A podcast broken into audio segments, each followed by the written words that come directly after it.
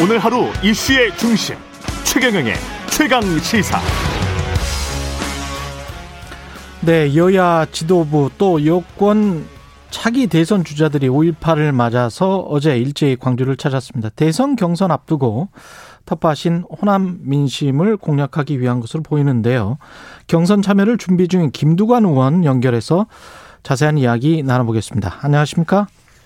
예, 반갑습니다. 김두관 의원입니다. 예, 의원님 어제 광주 방문하셨죠?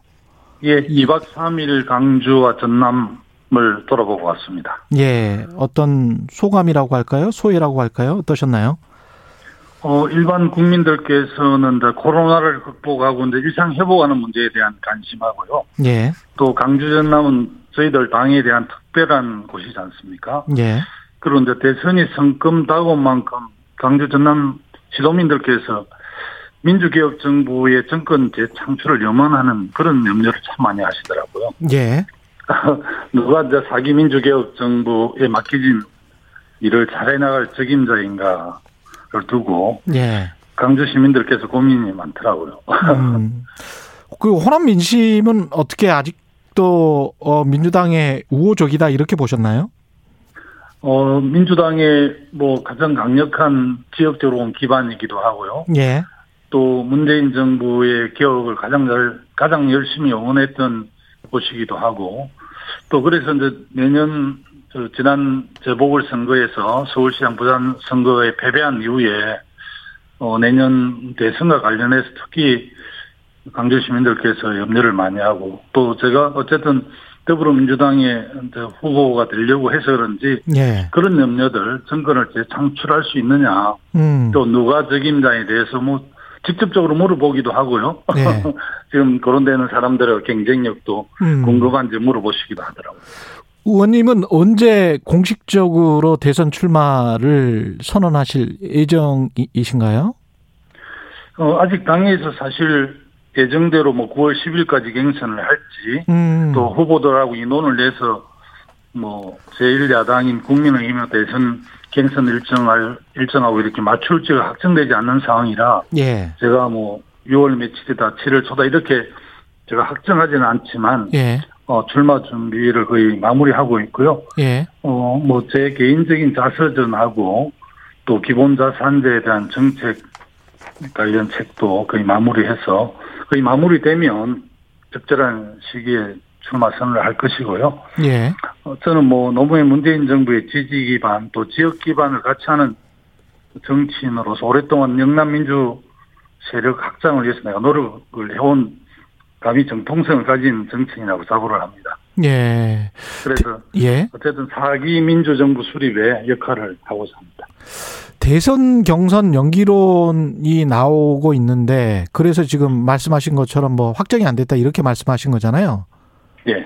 근데 이게 연기가 될, 거- 되는 게 맞다고 보십니까? 아니면은 어떻게 생각하세요?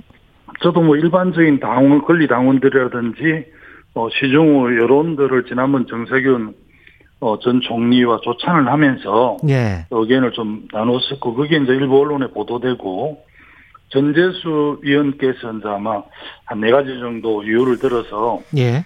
경선을 좀 연기하면 좋겠다고 이렇게 어, 이야기를 해서 좀 당내 쟁점이 되기는 했는데요. 예. 저는 뭐 당 지도부가 결정할 사안이라고 생각을 합니다. 아, 거기에 관한 확, 확실한 의견은 없으시고요. 어, 저도 뭐 일부 의견을 밝히긴 했는데, 예. 그래도 그렇게 논란이 되는 것보다는 예. 당 지도부가 아무래도 그 주자들의 의견을 좀 듣되, 예. 당 지도부가 당 대표와 최고 지도부가 결정할 일이라고 저는 그렇게 생각을 합니다. 그렇군요. 일단은 연기는 원래 하는 게 낫겠다라고 주장은 하시지 않았었나요? 뭐 그래- 초창기에 그렇게 어, 주장을. 하셨었죠. 우리 이제 당원 당규를 입에하는 것처럼 이야기를 하시길래 예. 우리 당 당원 당규의 대선 180일 전에 후보를 확정하되 예. 상당한 이유가 있는 경우에는 당무위원회 의결을 거쳐서 그리하지 아니한다고 당원이 있거든요. 예. 그래서 사실 당 경선을 이렇게 조정하는 것은 당원 당규를 위배하는 것이 아니라 정무적으로 판단할 수 있는 문제였기 때문에 예. 또 우리 권리 당원들이 그런 이야기를 현장에서 많이 해서 음. 어, 그런 흐름들을 이야기한 것이죠. 그 민주개혁 진영 말씀하셨는데 윤석열 전 검찰총장이 16일에 5.18 관련해서 조선일보와 인터뷰를 갖고 조선일보 단독 뭐 이렇게 돼서 윤석열 정부 5.18 선택적으로 써먹고 이런 헤드라인이 나와 있더라고요. 다른 어떤 정치인도 그렇게 말할 수 없지만 예. 저도 윤석열 전 검찰총장 그렇게 말씀하시면 안 되고요. 5.18 이후에 그 민주 투사들을 정말 독재 권력 하수인이 돼서 많은 민주 인사들을 투옥하고 감금하고 또 이렇게 구속하고 한 역할들을 어 당신이 속한 검찰 권력이 했었지 않습니까? 예. 그런 점에 대한 철저한 사과와 반성 성찰이 없는 상황에서 예. 느닷없이 그렇게 하는 점에 대해서는 저는 동의할 수 없어서 예. 어제 그런 부분에 대해서 비판을 했었습니다. 좀 더 명확하게 그 여기 방송에서 말씀을 해 주십시오. 그러니까 이, 이 기사에 쿼테이션 나온 거 보니까 인용 부호 쳐서 윤석열 전 총장이 이렇게 이야기를 했다는 거예요. 진영에 따라 편할 때 쓰고 불편하면 던지는 것이 5.18 정신이냐. 현 정부는 헌법의 자유민주주의에서 자유를 빼려 하지 않았느냐. 자유민주주의의 반대는 독재와 전체주의다. 뭐 그냥 현 정부가 독재와 정체주의라는 이야기네요. 이 구성상. 기본적으로 예. 저 문재인 정부에 대해서 전제주의라고 비판을 했는데요. 예. 전제주의 같으면 윤석열 검찰총장이 그렇게 검찰을 활용해서 정치적 활동을 할 수 있었겠습니까? 자유 뭐 약간 오해가 있지만 정말 어, 대한민국 자유민주주의가 철저히 보장되는 나라고요. 예. 윤 총장은 그런 인식이 나는 매우 놀랍다고 생각을 하고 방금 말씀드렸듯이 검찰의 역사, 흑역사에 대해서 검찰총장으로서 한 번도 반성하고 성찰하고 그런 모습을 보이지 않고 지금 하는 모습은 오히려 본인이 대권 행보를 하기 위한 정치적인 발언이다. 저는 그렇게 이해하고 해석을 합니다. 그래서 제가 비판하는 것입니다. 예. 그러니까 검찰이 군부 독재 정권의 이른바 이제 하수인이었는데 거기에 대한 비판은 전혀 없이 네. 예, 이런 말이 나오는 게 먼저 하고 예. 뭐 여러 가지 어떤 주장도 뭐 자유민주주의 할 수 있는 것이지만 예. 그런 주장에 대해서 국민들이 동의하기 어렵습니다. 예. 야권 대선 주자로서의 에, 윤석열 전 총장에 관해서는 어떻게 평가하십니까?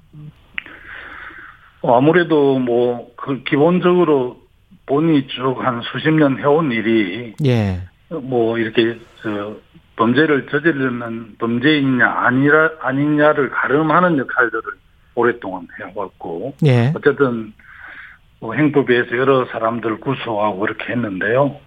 이제 그래도 국정원 국민 전체의 그 행복 안전 또 복지 또 외교 안보 이런 다양한 종합적인 그 국정을 수행하는 자리인데 예. 우리가 흔히 뭐 윤석열 총장을 칼잡이라고 그러잖아요. 음. 대한민국 국민들이 칼잡이에게 어, 대한민국 미래를 맡기지 않을, 않는 수준이다. 저는 그렇게 이해하고 있고, 우리 국민들이 예. 정확하게 지켜보고 있다고 생각합니다. 예.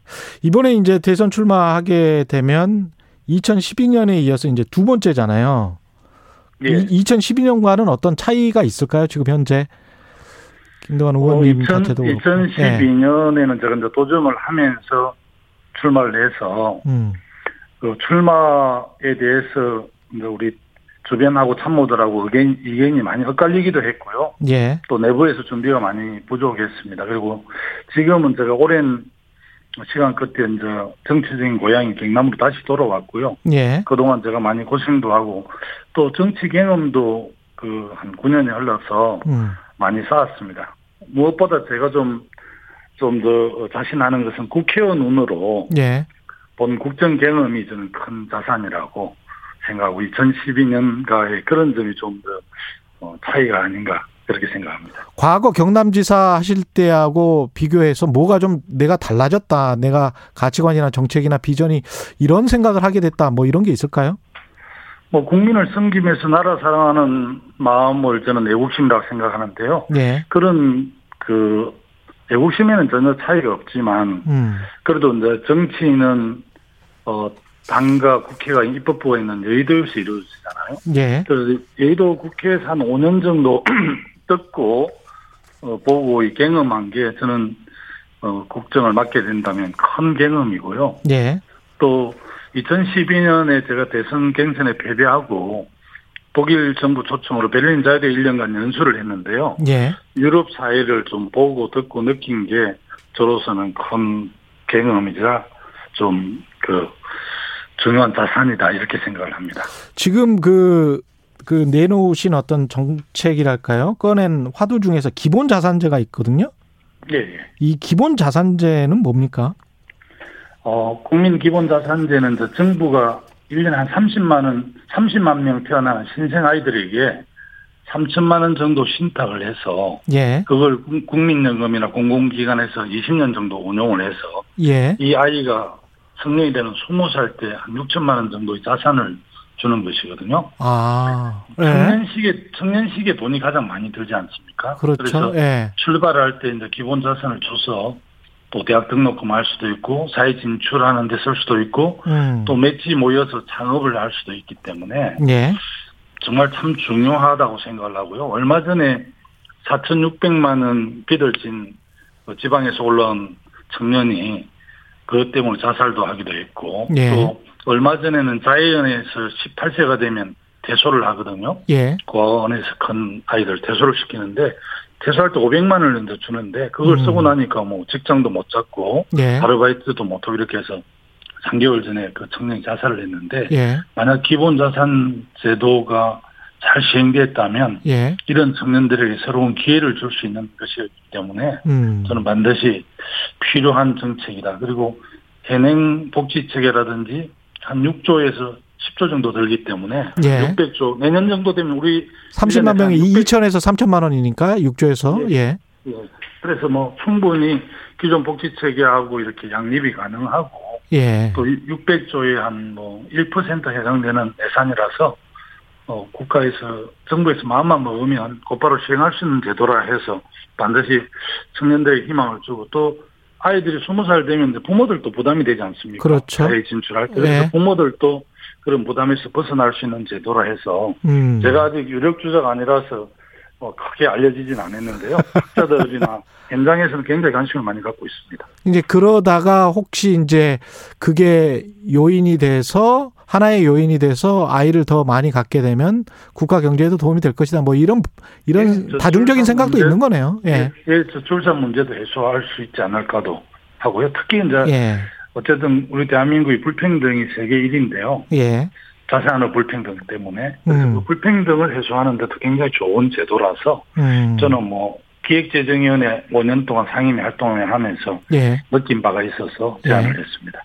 근데 과거 이제 무상급식 논란처럼 그럼 뭐, 뭐, 이재용 손자에게도 주는 거냐, 뭐 또 이렇게 보수 진영에서는 반발이나 뭐 이런 말이 나올 수도 있겠습니다. 일단 시행을 하고 예. 어, 그런 문제에 대해서는 더 정책을 좀 정교하게 짤 필요는 있습니다. 그렇게 아. 생각하고 있습니다. 예. 그렇군요. 행정수도 이전에 대해서도 언급을 하셨어요. 예, 예. 예, 그것도 구체적으로 설명을 좀 해 주십시오. 예. 균형 발전은 대한민국의 가장 중요한 지금 과제가 되어 있고요. 예. 실제로 이제 실행에 옮기기 위해서는 좀 가감한 구상과 제안이 필요하다고 저는 생각합니다. 음. 자, 국회의 부분 이전이 지금 하려고 하는데 예. 저는 차기 정부에서 완전 이전이 되어야 하고 예. 청와대도 이전을 해서 이제 명실상부하게 세종특별자치시가 행정 수도로서 완성을 해야 된다고 생각하고 예. 특히 저는 대법원하고 헌재를 옮겨서 사법 신도시를 만드는 방안도 제가 검토를 하고 있거든요. 대법원과 헌법재판소를 옮기자. 예. 예. 지금 서초 강남권에는 이제 법조와 관련된 인력하고 사업이 집중돼 있는데 예. 이게 이제 강남권의 부동산, 교육, 소비 등하고 다 연동이 돼 있어서 예. 참 문제거든요. 예. 그래서 저는 이제 최근에 자료들을 보니까 남하고 남아프리카 공화국은 음. 행정, 입법, 사법 수도가 다 따로 있습니다. 음. 그래서 이제 사법 신도시를 만드는 방안도 우리 균형 발전이라든지 수도권 집중을 완화할 수 있는 중요한 어, 모멘텀이 될 수 있겠다 해서 좀 연구를 하고 있습니다. 그 부동산과 관련해서도 사실은 행정 수도를 같이 연계하고 계시는 것 같은데 그 예. 문재인 정부 4년 동안의 부동산 정책에 관해서는 어떻게 평가하십니까? 일반적으로 이제 이거 이 정책이 가장 잘못됐었다, 실패했다 이런 평가들이 많은데요. 사실은 이제 부동산 폭등 문제를 해결하지 못한 부분이 이제 민심 위반의 가장 큰 원인이면 뭐 모두 다 인정을 했고요. 예. 그래서 저는 이제 구체적으로 임대사업자 특혜 폐지 또 다주택자들 중과세 문제하고요. 음, 예. 서민들을 위한 주거 공급에 있어서 분명한 정책 방향을 설정하지 못한 부분이 저희들한 책임이 있거든요. 예. 어, 신임 송영길 대표께서 누구나 내 집 정책을 포함해서 좀 당에서 지금 여러 가지 조세 정책과 관련해서 대책을 준비 중에 있는데요. 음. 분명하게 국민들에게 어, 적절한 가격에 내 주거 공간을 확보할 수 있다라는 그 신호를 확실하게 줘야 된다고 생각을 합니다. 그 당 내부에서 지금 뭐 각종 그 규제 기존에 했던 규제를 조금 좀 완화하자 세제도 그렇고 뭐 대출도 그렇고 이런 의견들이 나오고 있는 것 같습니다. 어떻게 보십니까 예, 이건? 예, 뭐 저는 어쨌든 그 주택 부동산 문제를 해결하려는 고심에서 나왔다고 생각을 하고요. 예.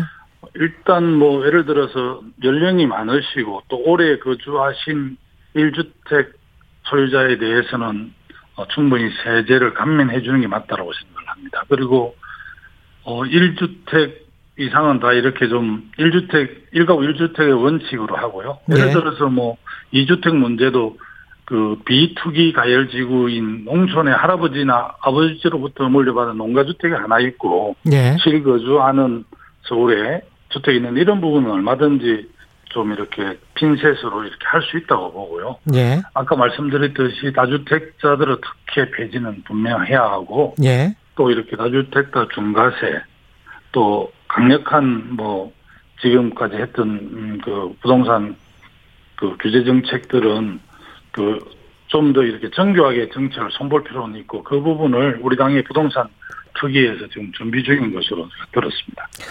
그 재보궐 선거 참패 이후에 민주당이 뭐 쇄신해야 된다는 목소리는 의원들 사이에 많이 나오고 있고 특히 이제 쇄신 그 초선 의원들이 이런 이야기 많이 하잖아요.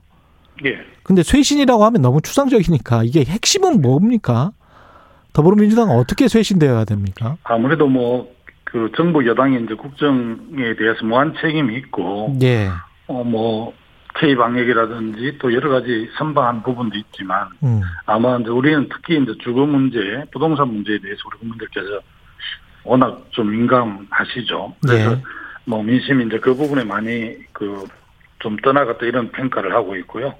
어쨌든 저는 뭐 민심은 개막에 경청돼야 한다고 보지만 동시에 민주당의 정체성하고 가치에도 저는 좀 충실해야 된다는 생각도 해봅니다. 예. 그래서 오히려 원칙 있게 이제 개혁 과제들을 완수하는 모습을 보여야 민주당이 제대로 평가를 받고 다시 지지세가 좀 살아나지 않을까. 그래서 이 개혁에 대한 방향이라든지 수위도 뭐 우리가 이제 174분이라는 174사람이라는 음. 국민정당이다 보니까 당내에서도 다양한 목소리가 있는데요. 저는 예. 뭐 174석을 가진 거대 여당이 단일한 목소리를 낸다는 게더 이상한데요. 음. 한편으로는 쇄신하고 개혁하고 또 한편은 우리 당의 정체성과 개혁 방향에 맞게 또 추동을 해내는 게, 그, 수레 양바퀴로 가야 되는 게 아닌가 싶습니다. 그 대선 출마 준비 중인 이광재 의원 같은 경우는 이 이재용 씨를 사면하는 게 이제 긍정적으로 한번 검토해 보자 뭐 이런 입장인 것 같아요. 예, 예. 김동완 의원님은 어떠십니까? 어, 저는 뭐, 그 사면권 자체를 예. 대통령께서, 어, 결정할 문제라서, 예. 뭐, 제가 언급하는 건 적절하지 않고요. 뭐, 당내 다양한 의견이 있다는 건 인정합니다만, 좀더 음. 지켜보고 있습니다. 그 문재인 대통령이 이제 한미 정상회담 추- 참석을 위해서 오늘 출국하는데 관련해서 이제 마지막 어떻게 보면 정상회담이 될 수도 있겠습니다. 뭐 뭐를 해야 될까요? 뭐를 우리가 뭐 어쨌든 그 한미 동맹은 뭐 워낙 중요하고 한미 동맹을 더 공고히 하고 예. 바이든 정부는 이제 트럼프 정부보다는 여러 면에서 좀 많이 다른 정책들을 갖고 있더라고요. 예. 어, 경제 정책 전반에 관련해서 쭉 저도 살펴보니까 음. 오히려 우리 더불어민주당의 정책하고 어, 상당히 괴를 같이 하는 부분들이 많이 있더라고요. 예. 그래서 어쨌든 그런 점들을 뭐 최근에 이제 우리 백신 문제 이런 거 반도체 이런 문제에 대해서 우리 기업들이 투자도 하고 또 우리는 백신들을 확보하는 이런 과정에서 아마 협조도 요청할 것이고요. 음. 특히 이 남북 문제에 대해서 아마 깊이 의논, 의논할 것으로 생각이 드는데 예. 어, 최근 이제 북한에서 남한을 대화 파트너에서 배제하는 모습을 보이고 있거든요. 예. 그래서 문재인 정부 이제 초기에 북미 관계에서 우리가 주도적인 역할을 했던 기억이 있습니다. 그래서 어 바이든 정부 출범하고 이제 대북 인식이 좀 더 강경해졌다고 말은 하지만 어떻게 보면 크게 달라진 건 없기 때문에 음. 우리가 이런 상황을 잘 좀 그 인식 인지해서 우리가 좀 더 주체적으로 주도적으로 남북 문제를 해결하려는 의지를 보이는 게 중요하고 그런 역할을 우리가 할 때만이 또 미국도 한반도 평화 번영에 대해서 예. 지지와 지원을 해줄 것이라고 생각을 합니다. 여전히 남북 문제가 중요하다 이런 말씀이신 것 같고요. 예. 오늘 말씀 예. 감사합니다. 예. 여기까지 예, 하겠습니다. 고맙습니다. 예. 더불어민주당 김두관 의원이었습니다.